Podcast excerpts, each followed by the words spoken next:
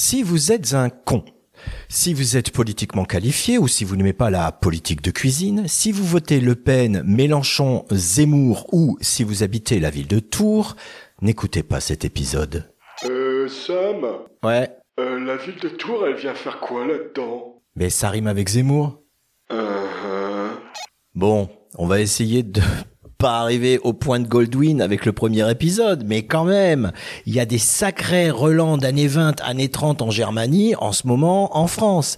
Et j'arrive vraiment pas à comprendre comment des gens peuvent voter Le Pen, Mélenchon ou Zemmour. Alors, je vais tenter une petite définition de ce que peut être la connerie et de ce que peut être un con. Et attention, quand je parle de con, je parle des vrais cons, je parle pas de chat. Et mesdames et messieurs, voici le magnifique podium des cons qui votent con. Donc, tout en bas du podium, à la 3e place, on aurait plutôt les cons. C'est les cons naïfs. Ce sont ceux qui se disent que « Ah bah oui, mais Marine Le Pen, quand même, elle veut faire des bonnes choses, hein ?» Ouais, des bonnes choses. Alors, à ces cons naïfs, qu'est-ce qu'on pourrait leur dire pour essayer de les faire changer d'avis ? Bon, sincèrement, pas grand-chose, parce que ce sont exactement le genre de personnes qui ne changent pas d'avis. Mais partons du fait qu'on nous écouterait. On pourrait essayer de leur dire, bon, vous voulez pas voter Macron, vous vouliez pas voter Sarkozy, vous vouliez pas voter Hollande, Pécresse ne vous intéresse pas parce que tout ce qu'ils vous racontent, c'est du pipeau et ils veulent juste vous trahir pour pouvoir être élus. Bon, d'accord, ça se tient, mais...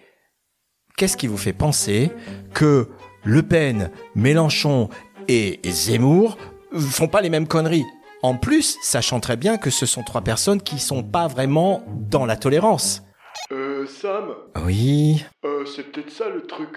Ceux qui sont tolérants, ils disent toujours des conneries, donc faut pas voter pour eux parce qu'ils vont faire de la merde. Et ceux qui sont intolérants, bah ceux-là, on peut voter pour eux parce que comme ils font le contraire, ils vont faire des bonnes choses. Des bonnes choses.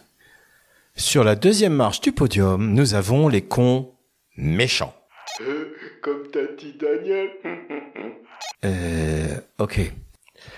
Les cons méchants, il faut faire très attention. Ce sont ceux qui, quand ils étaient jeunes, aimaient écraser des petites bêtes ou les brûler avec une loupe. Ou alors qui égorgeaient des chats, il y a longtemps, parce qu'ils sentaient pas bon.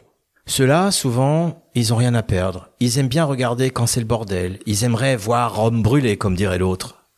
Ceux-là, ils sont cyniques. Et s'il était déjà difficile de faire changer d'avis les cons naïfs, les cons méchants, laisse tomber.